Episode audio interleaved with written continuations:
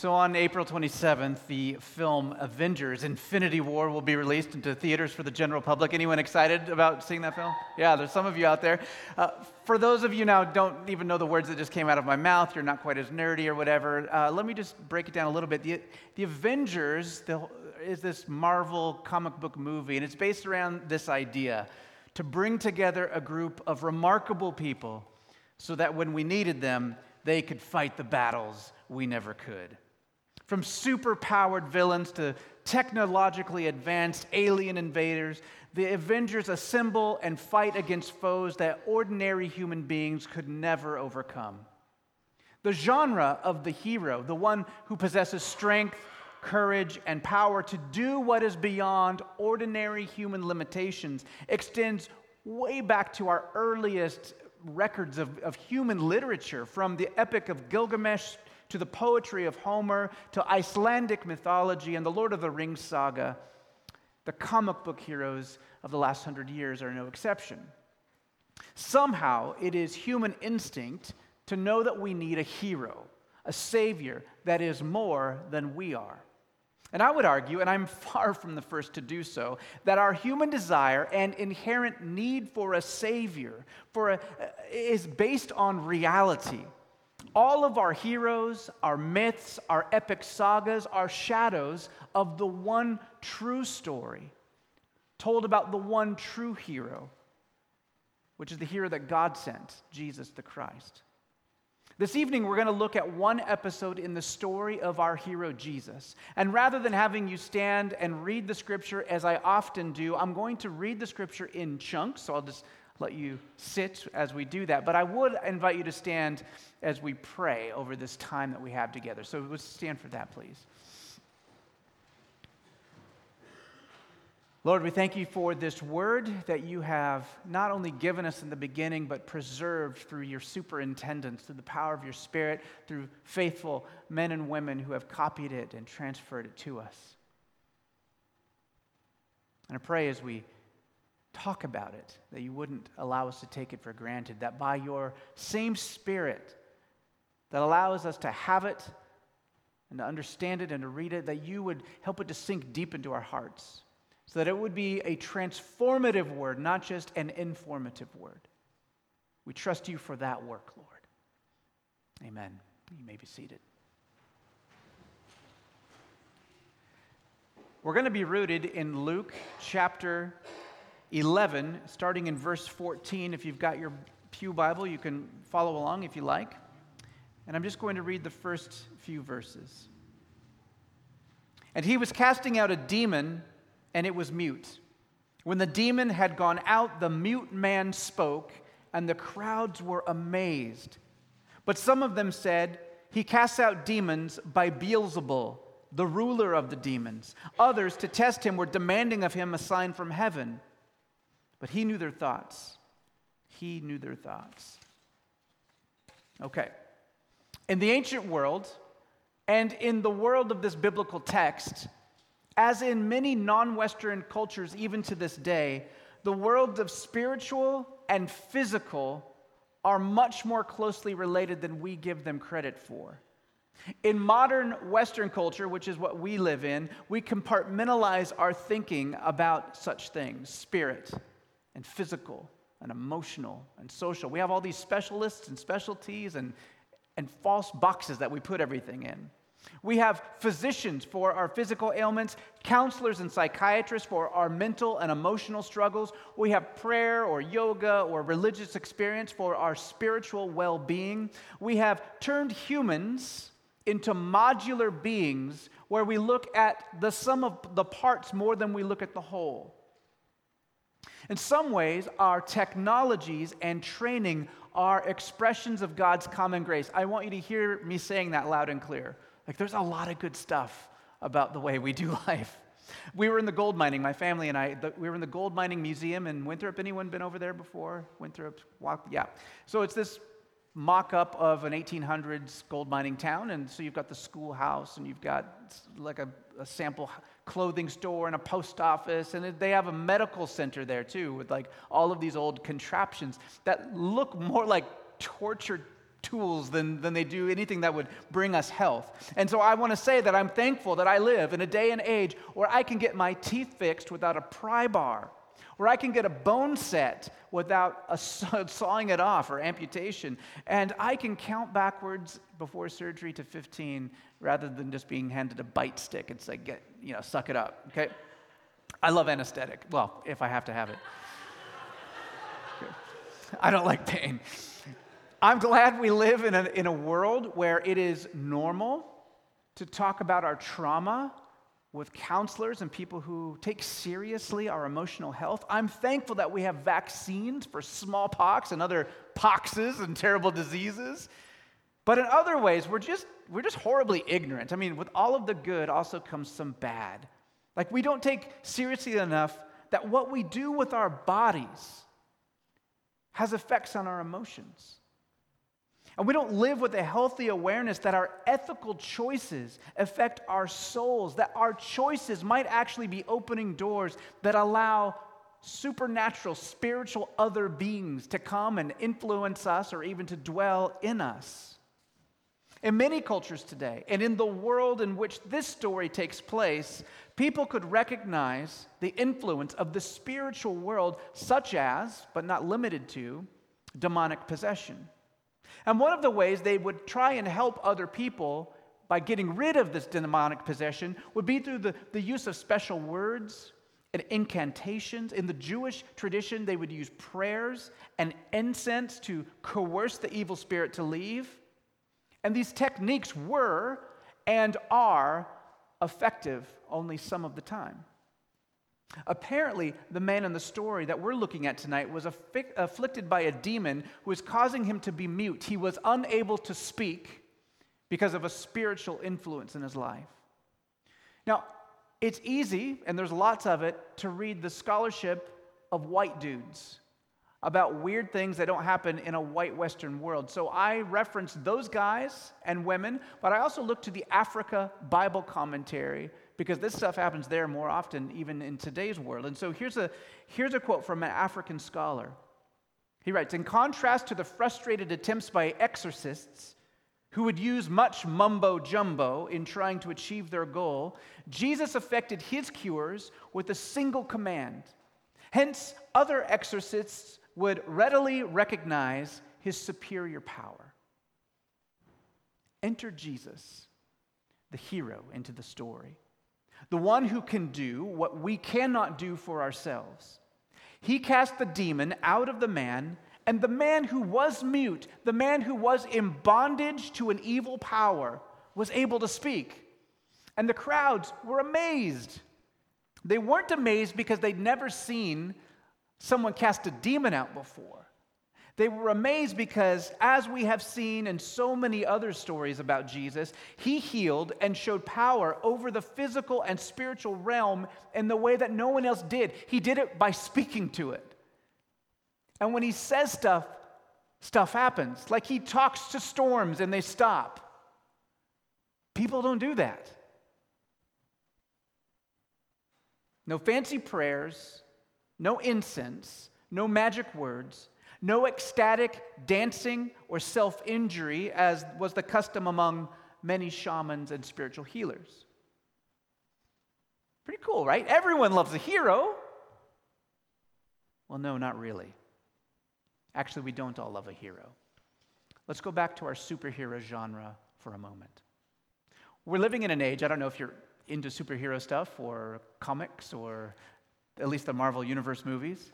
But we really don't have any pure heroes anymore. Like even when I was a kid, Superman was he was kind of boring because he was such a goody two shoes. But even now in the in the in the DC world where you've got Superman, he's got he's got flaws now, right? In fact, he even died in one show. We live in the age of the anti-hero. The anti-hero is the one who has superpowers, who is generally on the side of good in the big the big picture, but they have some serious flaws that make them imperfect and therefore identifiable with the reader, right? So take Iron Man, Tony Stark, who's this genius, self invented the Iron Man suit, which gives him the ability of flight, gives him super strength, computer augmented reality and the firepower and resilience to stand up to threats of all kinds, but he's also painfully arrogant, does not know how to treat women, and he's fearful to the point of obsession with power and self preservation. Black Widow is another character. She is a walking weapon, a master of espionage, combat, and martial arts. She's courageous and fearless, but she has skeletons in her closet. And her past casts a shadow of guilt and remorse and shame over the things that she's done in her past.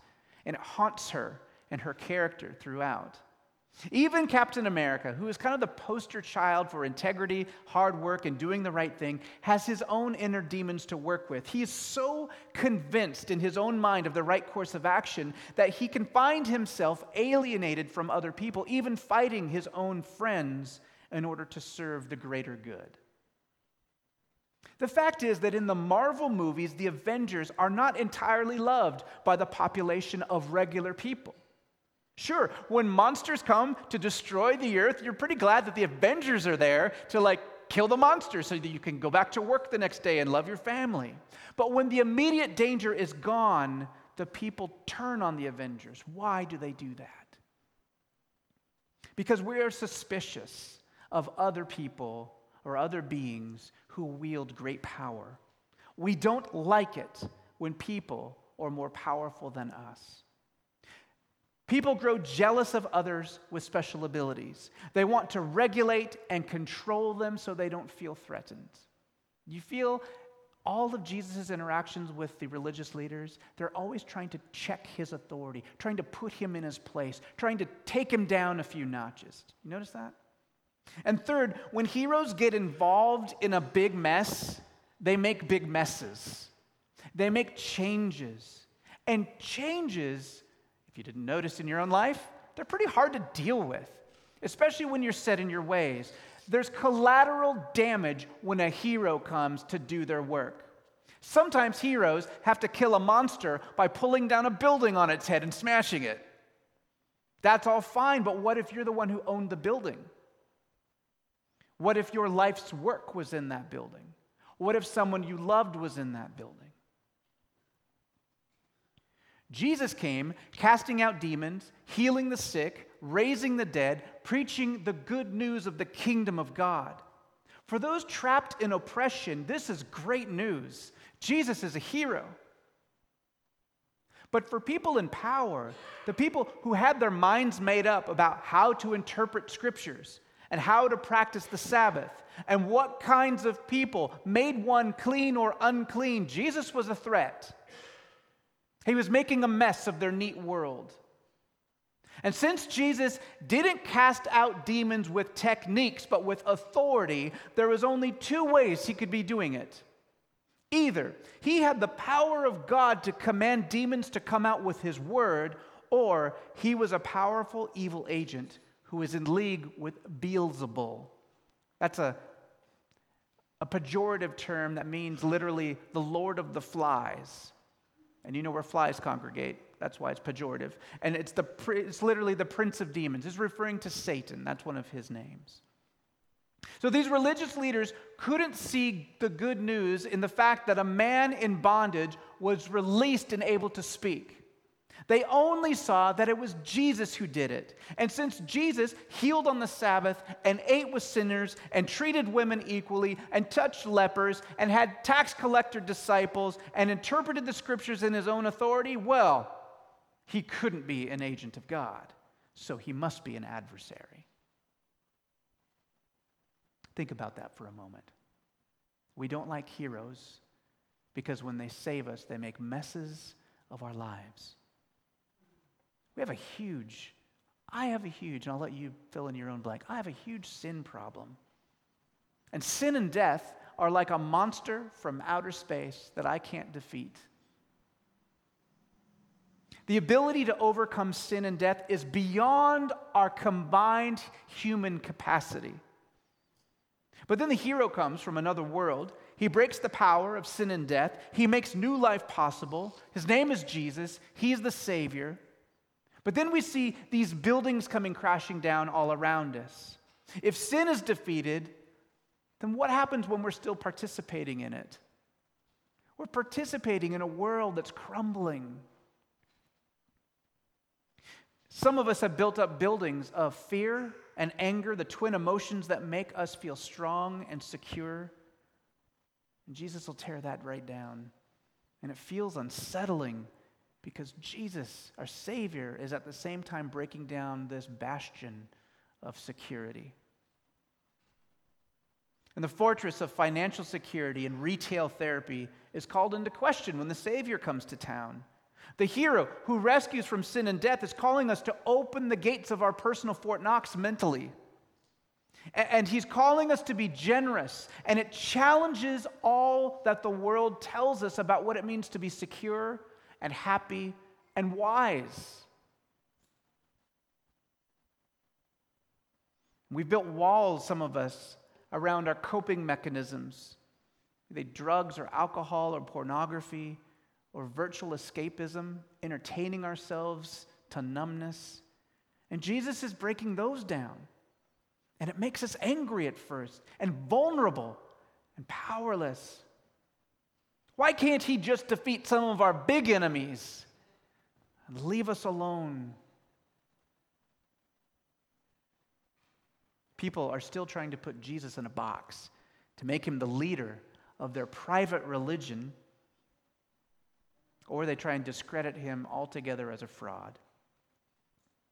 In this story, the religious leaders tried to paint Jesus as evil and as an anti hero, as a person in league with the evil one.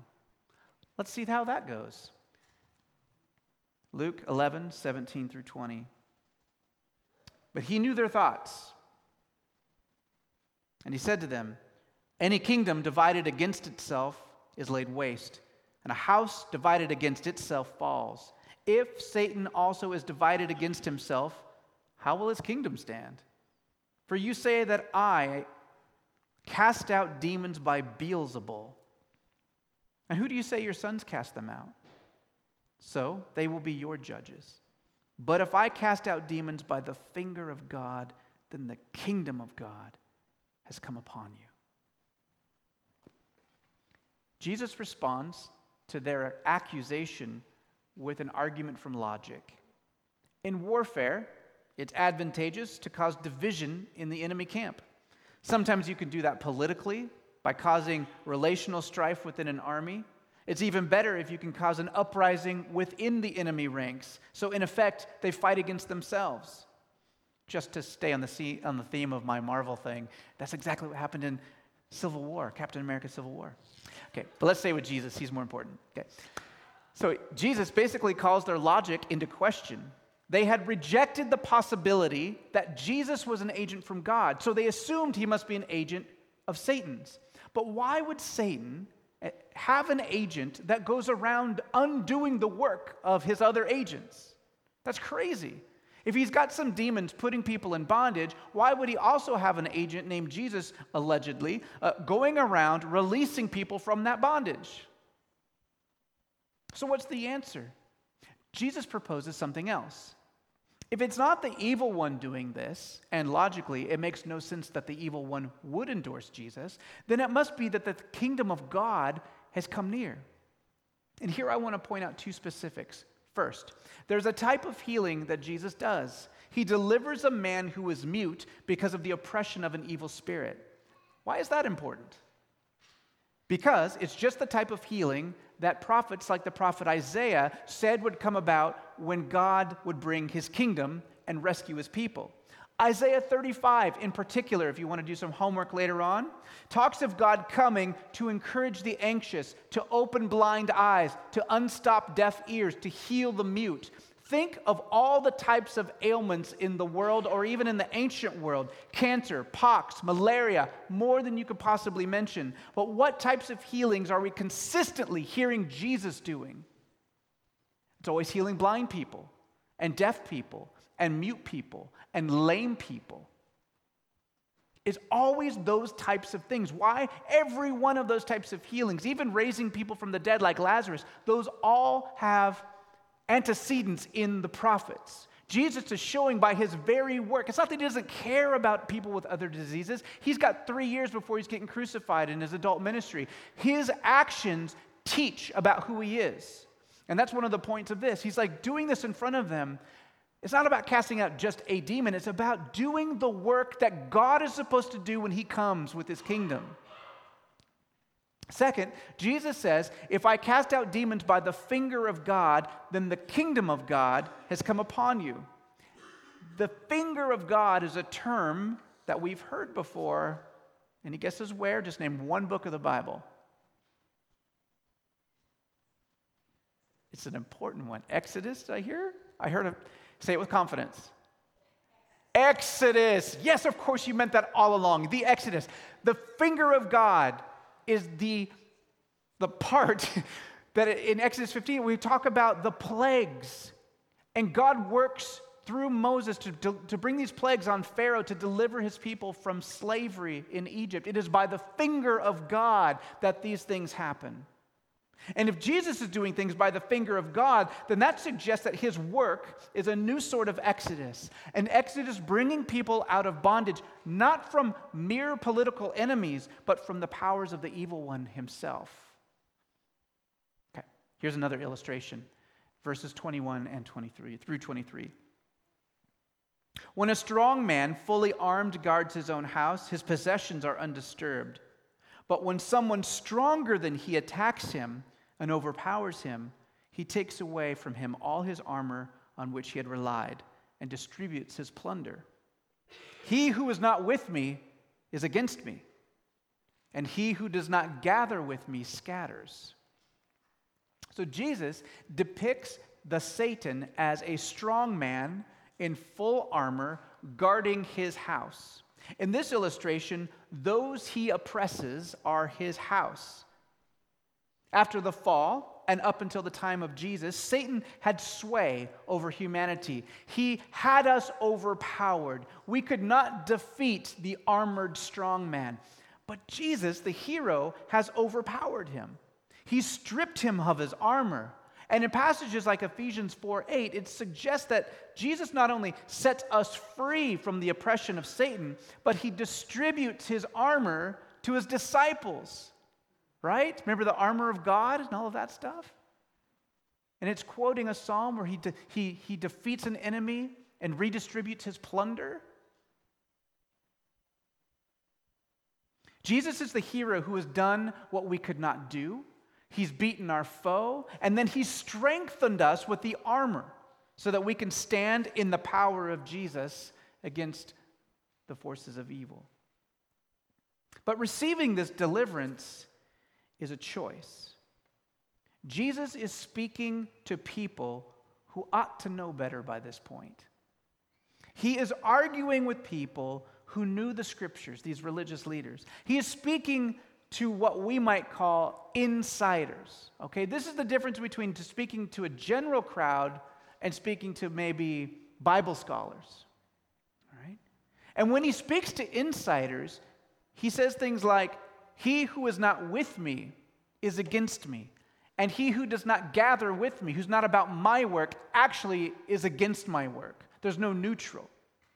But notice this, and I, this is important for me to share that whenever speaking to outsiders, to Gentiles, to lay people, to uneducated people, to lepers, to women, to marginalized people, like in Luke 9 50, Jesus says that the one who is not against me is for me. When he speaks to outsiders, he says, Hey, if you're not against me, you're for me. When he speaks to insiders, he says very specifically, If you're not with me, you are against me. Do you see the difference there? His net of grace is huge. Jesus wants all people to respond. He doesn't demand a certain level of knowledge before you can start to follow him. He's about on the job training. I like that. But beware. Because the more you and I receive, the more we're responsible for. And the more we know, the more we're expected. And so, for these people who are witnessing firsthand his mighty deeds and hearing his amazing teaching and who knew the scriptures, he draws a line. He says, If by now you're not with me, you're against me. If you're not working with me to gather in the harvest, then you're basically scattering the lives I came to save because you're putting doubts in these people's minds that I'm trying to teach and heal. Salvation is a gift, but it's never neutral. Let's close with these last verses. When the unclean spirit goes out of a man, it passes through waterless places seeking rest. And not finding any, any, it says, I'll return to my house from which I came. And when it comes, it finds it swept and put in order. And then it goes and takes along seven other spirits, each more evil than itself, and they go in and live there. And the last state of that man becomes worse than the first. While Jesus was saying these things, one of the women in the crowd raised her voice and said to him, Blessed is the womb that bore you and the breasts at which you nursed. But he said, On the contrary, blessed are those who hear the word of God and observe it. Everyone, I think, loves a good underdog story, like when the kid getting bullied gets their revenge or when a hero rescues a mom and pop convenience store from a real estate baron trying to buy them out and build a high rise. But most people know that in real life, the little guy doesn't win for long. I'm on a roll with Marvel illustrations, so let me just give one more. Luke Cage is an African American hero who is experimented upon in the Marvel universe, not for real, uh, in prison, and he comes out with super strength and impenetrable skin. Okay? He's newly released from prison, and so he goes back to his home neighborhood in New York City. One evening, he sees some guys roughing up a couple who own the Chinese restaurant under his apartment building. In fact, they're his landlords. And so he goes in thinking that he's going to solve the problem by throwing the crooks out. But what he doesn't anticipate is that these two low level crooks are really the muscle men for a much larger organized crime ring. Mob bosses don't go down easy. And soon, the mob comes back and shoots a missile into that Chinese restaurant and blows it up. Now, unless Luke Cage decided to camp out there in that restaurant every day after he saved them the first time, it may have been better not to ever cast those dudes out in the first place. And Jesus is making a similar warning here. It's not just about one time healings or exorcising a particular demon.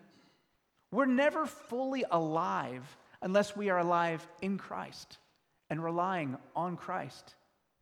Jesus, he's not some disgruntled anti hero that gets drunk and then shows up at the right moment to fix our little problem and then he leaves for like months and years on end and then shows up at the next time, like leaving us to fend for ourselves in between. He is the true hero who was and is and is to come. He is Emmanuel, the with us God. He never leaves us or forsakes us. And we are made as image bearers of God to be dependent on Him. When we aren't trusting Jesus, we're opening ourselves up to other influences because we're always trusting something. And Jesus is warning us to remain in Him.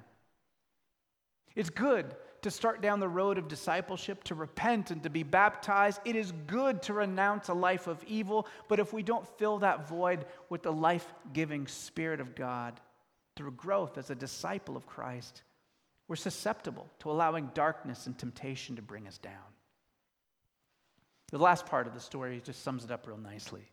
A woman from the crowd declares a blessing for the mother of Jesus. How blessed must be the woman who bore and nurtured this man.